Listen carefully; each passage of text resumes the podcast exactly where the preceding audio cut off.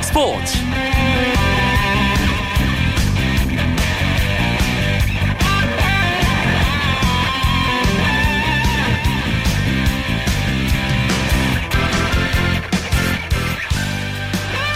안녕하십니까. 5월 5일 어린이날 전해드리는 스포츠 저는 아나운서 이광용입니다.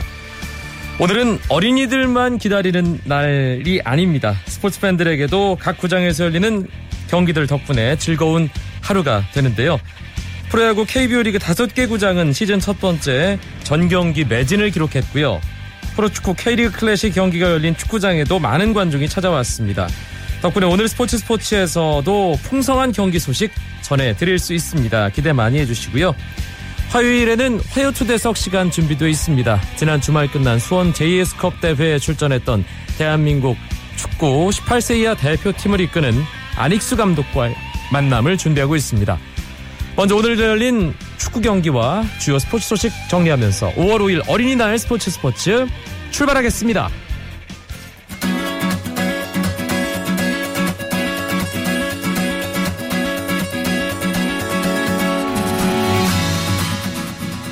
K리그 클래식 9라운드 주말에 열리지 않은 두 경기가 오늘 있었습니다. 먼저 제주와 울산의 경기에서는 후반 44분에 터진 윤디가람의 결승골로 제주가 2대1 역전승하면서 울산에게 시즌 첫 패배를 안겼습니다. 선제골은 울산이 넣었습니다. 전반 7분 울산의 제파로프가 절묘한 왼발 프리킥으로 제주의 골문을 열었는데요. 후반 제주의 강수일 선수가 동점골을 넣었고 경기 종료 직전 윤디가람 선수가 혼전 상황에서 침착하게 왼발 슛으로 결승골을 넣으며 제주가 울산을 꺾고 전북에 이어서 K리그 클래식 2위에 올라섰습니다. 부산과 포항의 경기에서는 부산이 최근 상승세를 타고 있던 포항을 2대1로 제압하면서 7경기 무승의 늪에서 탈출했습니다. 부산은 포항 스틸야디에서 열린 원정 경기에서 노행석과 한지호의 골에 힘입어 승점 3점을 획득하면서 개막전 이후 8경기 만에 승리를 기록했습니다.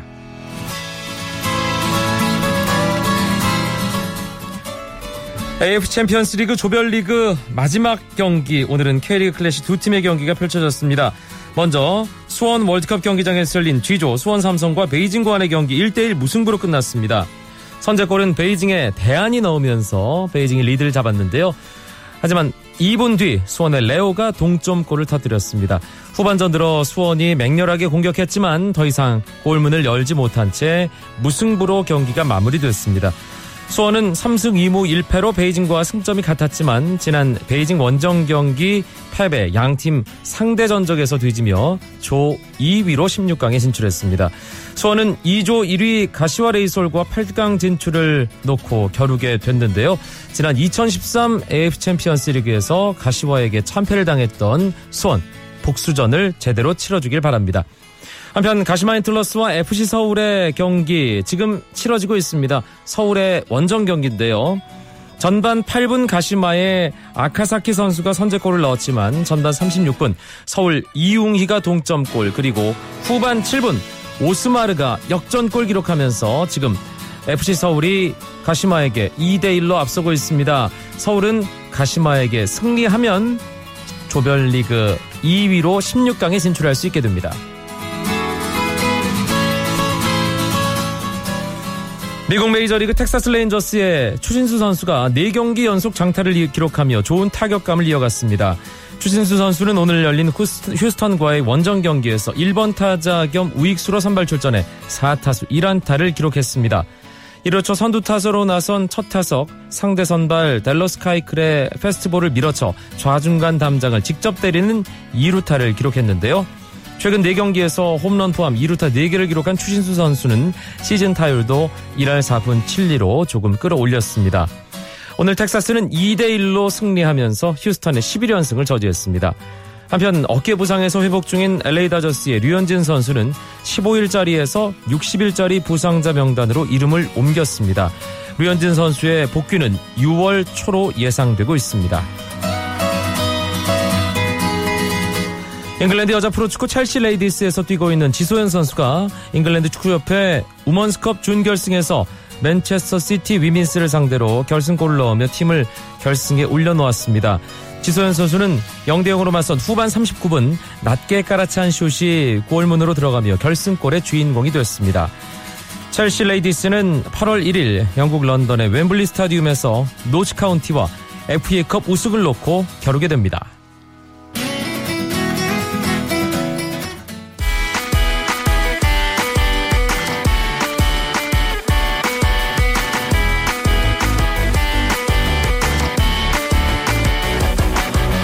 스포츠계 화제 인물을 만나보는 화요 초대석 시간입니다. 오늘의 주인공은 대한민국 축구 18세 이하 대표팀 안익수 감독입니다.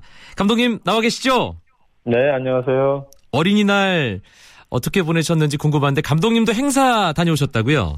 예, 오늘 대한축구협회에서 주관하는 어린이날을 맞아 뜻깊은 행사를 통해 소아 환우들에게 꿈과 용기를 줄 수 있는 나눔 행사의 일원이 되어 어린이들과 즐거운 시간을 가졌습니다. 네, 어떠셨나요? 참 뜻깊고 해맑은 모습에 심취되어 사실은 제가 위안이 됐던 생각이었습니다. 알겠습니다. 네. 감독님 뭐 느끼고 계시겠지만 안익수 감독님과 18세 이하 축구 대표팀에 대한 팬들의 관심이 아주 뜨겁습니다. 어떠세요? 그런 부분에 대한 느낌이? 먼저 행복감을 금할 수 없죠. 이유는 뭐냐면 많은 축구 팬들께서 관심을 가지시는 부분에서는 너무나 감사드리고요. 네. 예, 또한 우리 언더 18세 팀이 이번 대회를 통해 더욱더 많은 책임감을 느낄 수 있는 그런 무대였습니다. 일단 주말에 끝난 수원 JS컵 얘기를 안 할 수가 없습니다. 1승 1무 1패의 성적을 거뒀습니다. 이 성적표에 대해서는 어떻게 평가하시나요? 글쎄요. 지금은 과정 중에 있다고 말씀드릴 수 있고요. 네. 이 과정을 통해 수원 JS컵의 그 대회 목표였던 창조적인 플레이의 경쟁력이 어디까지인지를 확인하고 방향성을 찾아가려 했던 부분이었는데 이번 대회를 통해 더욱더 노력을 해야 되겠다는 결론을 얻었습니다. 노력을 해야 되겠다. 부족한 부분을 많이 느끼셨다는 말씀이실 것 같은데 그렇다면 네. 이번 대회를 통해서 선수를 조련하면서 또 경기를 통해 안익수 감독이 느꼈던 가장 아쉬운 부분을 꼽는다면 어떻게 말씀하시겠습니까? 예, 우리 어린 선수들이 가지고 있는 역량을 마음껏 발휘하지 못한 점인데 그 이유는 언더 18세 선수의 국내 첫 선에 대한 부담, 그다음에 많은 팬 여러분들의 관심이 아마 선수들의 어떤 긴장도를 많이 높이는 상황이 있어서 네. 본인들이 갖고 있는 역량을 최대한 발휘하는데 부담이 됐던 거. 네, 그 부분이 상당히 아쉽습니다. 네, 선수들이 부담을 가졌기 때문에 실력 발휘를 제대로 못했다는 부분을 네. 아쉬운 부분으로 꼽으셨고요. 하지만 네. 당연히 성과나 어떤 보람된 부분도 있었을 텐데요. 그런 부분에 대해서도 한 말씀 해주시죠. 이번 대회를 통해서 사실은 그 세계적인 팀들과 경기 경험을 통해 우리 선수들이 각자의 경쟁력을 가늠해보고 확인하는 그 이후에 우리의 방향성을 어떻게 찾아가야겠냐 하는 그런 부분이었는데 네. 그런 소기의 목적은 달성된 부분이 성과였다고 말씀드릴 수 있습니다. 일단 네. 완성해 나가는 단계로서의 어떤 방향성에 대한 감은 잡으셨다는 그런 네. 상당히 축구 팬의 한 사람으로서 뭔가 기대를 네. 걸게 되는 그런 말씀인데 제가 지금 드리는 질문은 워낙에 많이 받으셨을 것이고 네.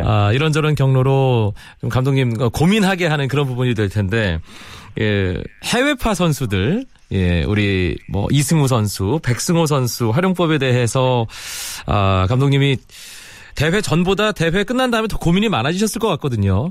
어떠십니까? 좋은 선수들을 가지고 있는 행복한 고민이었고요. 네. 예, 그 고민이 이제 많은 축구 팬들의 어떤 기대에 부응하지 못했던 부분에서는 질타를 받았고, 그렇지만 두 선수는 좋은 선수라고 생각하고요. 그리고 이제 원 취지인 공식 경기 출전 제한이 있는 상황에서 이런 부분을 개선해 그 10월에 언더 17세 칠레 월드컵 대회가 있는데 네. 그 대회에서 좀 더 좋은 모습으로 축구를 사랑하는 팬분들에게 좀 더 열정적인 부분을 펼쳐볼 수 있는 그런 개선 사항을 심어주려는 상황이었는데, 근데 그런 어떤 소기의 목적은 달성될 것 같아서 개인적으로는 다양하게 생각합니다.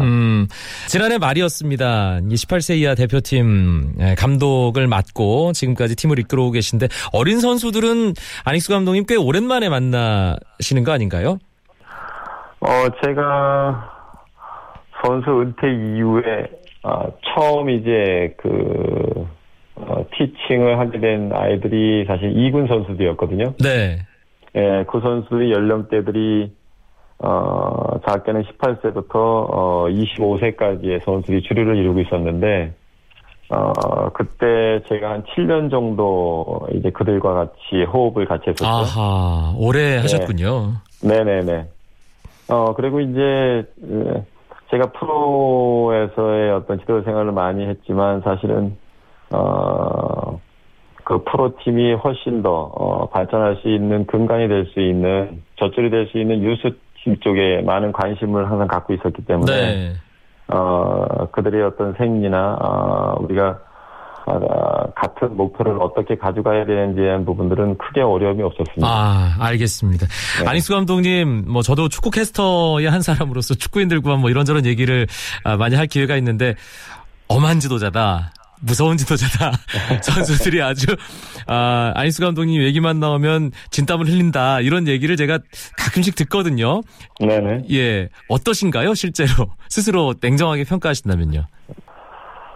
저는 훈련 시간에서의 어떤 열정, 배움의 자세, 그리고 팬 여러분들의 시선으로부터 자유스러운.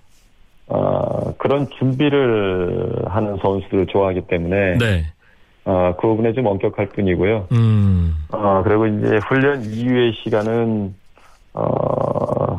좀 요구하는 부분들이 독서나, 좀 더, 그러니까 지금 독서량이 뭐, 10년을 책임져준다, 이런 식으로, 네. 아이들의 어떤 그 사고 전환에, 많은 노력을 기울이는 쪽이지, 그렇게 크게 외부에 알려진 만큼 그렇게 엄하지도 않은데요. 책 읽기 싫어하는 선수들이 그런 얘기를 한 게 아닌가.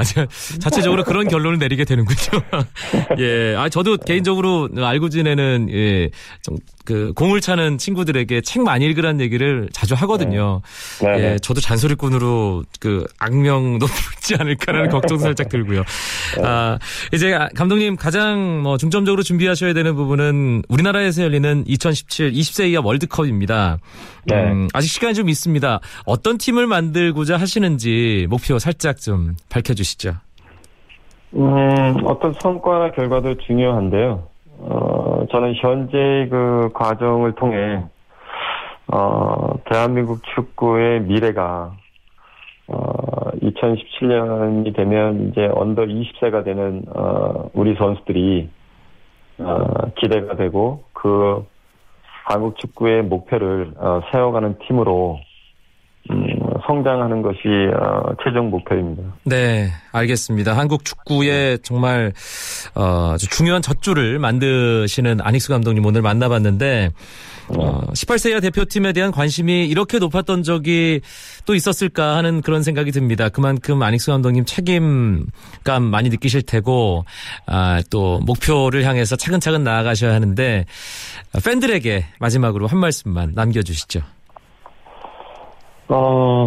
먼저 이제 수원 JS컵을 통해 많은 팬 여러분의 이제 마음을 느낄 수 있었기에 상당히 감사했고요. 더욱더 우리 선수들과 부족한 부분을 보완해 언더 18세 팀을 통해 대한민국 축구의 스토리를 만들어갈 수 있도록 부단한 노력을 기울이겠다는 약속을 드립니다. 알겠습니다. 저도 안익수 감독님이 만드는 그 멋진 축구, 그 팀의 경기 또 즐겁게 중계방송할 날을 기대하도록 하겠습니다. 감독님 오늘 감사합니다. 네, 감사합니다. 대한민국 축구 18세 이하 대표팀 안익수 감독이었습니다. 쳤다 하면 홈런이고 슛, 골인이고 각본 없는 모든 한편의 드라마, 그것이 바로 손에 잡힌 우승 트로피, 목에 걸린 그 배달, 너와 내가 하나 되는 그것이 바로 꿈꾸던 스포츠. KBS 1라디오 이광용의 스포츠.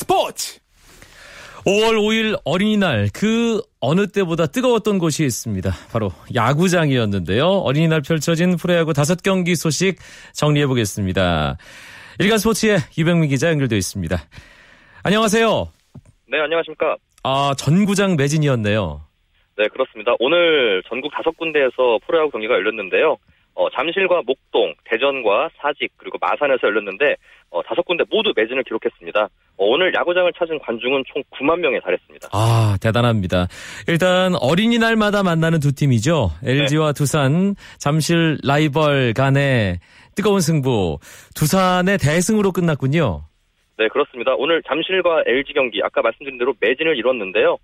매진 만원 관중 속에 두산이 10대3으로 크게 이겼습니다. 일단 두산은 오늘 선발 유희관이 나섰는데 6이닝 동안 2실점을 기록하면서 시즌 4승째를 거뒀고요. 반면 LG는 루카스 하렐이 선발로 등판했지만 5회를 채우지 못하고 7실점을 기록하면서 무너졌습니다. 초반까지는 좀 팽팽했는데 어떤 승부의 무게중심이 5회에 급격하게 두산 쪽으로 기울었죠. 네, 그렇습니다. 5회 초까지 양 팀은 2대2로 팽팽히 맞섰는데요. 5회 말에 두산의 타선이 폭발을 했습니다. 볼넷 2개와 몸에 맞는 공으로 무사 만루 기회를 얻었는데 여기서 정수빈이 루카스 하렐을 상대로 적시타를 때려냈습니다. 그래서 한 점을 앞서 나갔고요. 이어서 김재환과 김재호가 각각 2타점 적시타를 때려내면서 두산이 앞서 나갔는데 이어서 민병헌이 투런 홈런을 터뜨리면서 승부의 쐐기를 박았습니다.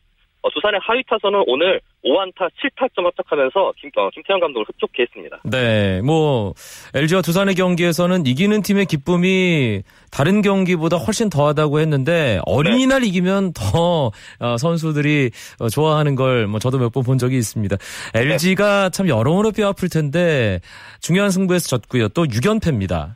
네, 그렇습니다. LG는 오늘 패배를 당하면서 시즌 6연패, 최다 연패에 빠졌는데요. 일단 마운드에서 루카스 하렐이 부진한 것이 1차 원인이었고 하렐이 부진하자 양성문 감독은 조기 강판에 승부수를 띄웠습니다. 하지만 윤지용과 김성규가 구원 등판했지만 두산 타선을 막아내지 못하면서 실점을 하면서 무너졌고요. 또 타선은 오늘 9개 안타를 때려냈지만 모두 3발에 그치면서 2점을 올리는데 그쳤습니다. 특히 4번 타자 이병규의 부진이 심각해 보이는데 양성문 감독은 경기 후에 비록 지금 연패에 빠졌지만 힘을 합쳐서 헤쳐나가겠다, 이렇게 각오를 밝혔습니다. 네. 요즘 가장 관심이 가는 팀, 한화이글스입니다. 아, 오늘부터 KT와 이번 시즌 첫 대결을 갔는데 어린이날 승부, 참 대전이 많이 뜨거웠군요. 네, 한 언론에서는 한화가 어린이날에도 마약야구를 했다고 이렇게 우스갯소리로 제목을 지어놨는데 대전에서 열린 한화와 KT의 경기는 엎치락뒤치락하는 공방전 끝에 한화가 15대8로 승리를 거뒀습니다. 한화는 탈보트, KT는 정대현이 선발 등판을 했지만 둘 모두 상대 타선을 견뎌내지 못하고 5회 이전에 강판을 당하고 말았습니다. 오늘 한화가 초반에 점수를 많이 줬는데 후반에 그냥 타선에 정말 다이너마이트를 장착한 것 같은 느낌이 들었어요. 네, 그렇습니다. 한화는 5회까지 5대8로 뒤쳐졌는데요. 하지만 5회부터 대반격에 나섰습니다. 5회에 4사구 3개와 안타 2개를 묶어서 8대8 동점을 만들었고요. 2사 1-2루 상황에서 이용규가 유격수 땅볼을 쳤는데 여기서 KT 박기혁이 이 공을 놓치면서 만루 찬스가 이어졌습니다. 박기혁의 실책은 한화에게 행운으로 돌아왔는데요. 이어서 등장한 정근호가 이창재를 상대로 결승 만루 홈런을 때려냈습니다. KT의 전위를 완전히 상실케 하는 그런 홈런표였는데요. 이어서 김태균까지 투런포를 때려내면서 한화는 승부의 쐐기를 박았습니다. 오늘 경기 한화 승리의 주역 MVP, 단연 정근호 선수 꼽을 수 있겠죠? 네, 그렇습니다. 정근호 선수 지난 일요일에 수비 실책을 저지르면서 팀 패배의 빌미를 제공했는데요. 그러면서 저희가 어제 전해드렸는데 정근호 선수가 당시 일요일 경기 끝나고 김성 감독님한테 지옥의 펑고를 받았지 않습니까? 그렇죠. 네, 그 펑고 효과를 오늘 방망이로 보여준 것 같습니다. 5회 결승 말로 홈런을 터뜨리면서 승리를 이끌었는데요. 정근호 선수는 아직까지는 타격감이 정상적이진 않았지만 일단 몸쪽 공을 노린 상황에서 잡아당긴 타구가 잘 맞았다, 이렇게 소감을 전했습니다. 아, 그런데 KT 위즈가 참 걱정입니다. 이제 1할이 무너질 것 같은 그런 위기감, 실제로 많은 팬들이 갖고 계실 텐데 KT 관계자들이 가장 그런 마음이 크겠고요. 개막전에서부터 그런 모습이 많이 있었는데 앞서가고 있다가도 뭔가 경기를 내주는 그런 모습 오늘도 반복됐어요. 네, 그렇습니다. 오늘 같은 경우에는 5회까지 8점을 냈기 때문에 뭔가 좀 이기겠구나 하는 생각이 들었습니다. 왜냐하면 KT가 최근 10경기에서 평균 득점이 2점이 채 되지 않거든요. 때문에 지난 주말 트레이드를 통해서 공격력을 강화하기도 했습니다. 오늘 그 빛을 보는 듯 했지만 하지만 역시 마운드가 버티지 못했는데요. 그러면서 트레이드를 통해 보낸 이성민이 더욱더 아쉬워 보였습니다. 네. KT가 빨리 좀 제 페이스를 찾아서 아래에서 위쪽으로 좀 올라가는 그런 모습도 좀 보여줬으면 좋겠습니다. 네. 삼성과 넥센이 목동에서 만났는데 넥센이 삼성을 잡았군요. 네, 그렇습니다. 오늘 목동에서는 선두 삼성과 넥센이 맞붙었는데요. 넥센이 화력쇼를 보인 끝에 삼성을 9대4로 제압을 했습니다. 넥센은 4연승을 질주한 반면에 삼성은 4연승이 끊기면서 20승 고지 등극에 실패를 했습니다. 염경엽 감독의 작전이 제대로 먹힌 오늘 경기였어요. 네, 정말 대타작전이 승리로 연결이 됐는데요. 일단 고종욱이 먼저 6회 대타 홈런으로 3타점을 쓸어 담았습니다. 문우람도 6회 대타 역시 결승타를 때리면서 또 이어 8회에는 쐐기포까지 때렸는데요. 이 고종욱과 문우람이 서로 8타점 합작하면서 승리를 이끌었습니다. 여기에 또 박병호와 유한준도 멀티히트를 기록했고요. 선발 문성현에 이어서 나온 김동준은 6회에 등판해서 1이닝을 무실점으로 막아내고 데뷔 첫 승에 기쁨을 누렸습니다. 네, 삼성이 패하면서 또 두산과의 승차가 좁혀졌고 SK와 롯데의 사직 경기 SK가 대승을 거뒀죠. 네, 사직구장에서는 SK와 롯데가 맞붙었는데요. 시작부터 SK 타격이 폭발을 했습니다. 1회 1사 후에 조동아의 자전 안타로 포문을 열고 이어서 최정의 볼넷과 도루를 만든 기회에서 이재원이 롯데 선발 이상화를 상대로 3런 홈런을 터뜨리면서 기선을 제압했습니다. 또 여기 SK는 2회에도 연속 안타를 때려내면서 대거 4점을 얻으면서 1, 2회에만 7점을 얻어내면서 선발 이상화를 강판시켰는데요. 특히 주장이죠. 조동환은 오늘 4안타를 때려내면서 자신의 한 경기 최다 안타 타이 기록을 세웠습니다. 네, 경기는 패했는데 롯데 강민호 선수가 의미 있는 기록 하나 세웠다고요? 네, 그렇습니다. 오늘 강민호 선수가 프로야구 역사상 70번째로 1000안타 클럽에 가입을 했는데요. 이날 경기 전까지 998안타를 기록했던 강민호는 오늘 안타 1개 그리고 홈런 1개를 때려내면서 1000안타에 달성을 했습니다. 일단 1000안타는 역대 70번째 기록이기도 하지만 포수 중에는 되게 손꼽는 기록입니다. 네. 이만수 현 KBO 육성 부위원장이 1992년 역대 3번째로 그리고 포수로서 첫 번째로 1000안타 구제를 밟았고요. 이후에는 박병환 그리고 진가병, 홍성은, 조인성 등이 이 기록을 달성했습니다. 그렇게 되면서 강민호는 포수로서 역대 6번째 대기록의 주인공이 됐습니다. 그렇군요. NC와 기아의 경기 결과도 짧게 정리해 주시죠. 네, 마산에서는 NC가 기아를 7대2로 제압했습니다. 열흘 넘게 휴식을 취하고 돌아온 NC 베테랑 투수 손민환이 좋은 투구를 선보이면서 팀의 4연승을 이끌었는데요. 또 타선에서는 이호준이 멀티히트를 때려내면서 승리의 힘을 보탰습니다. 어린이날 그야말로 아빠들이 활약을 한 셈이 됐는데요. 반면 기아는 수비에서 잔실수를 저지르면서 자멸하고 말았습니다. 알겠습니다. 어린이날 열린 프로야구 경기 소식 일간스포츠 유병민 기자와 알아봤습니다. 고맙습니다. 네, 감사합니다.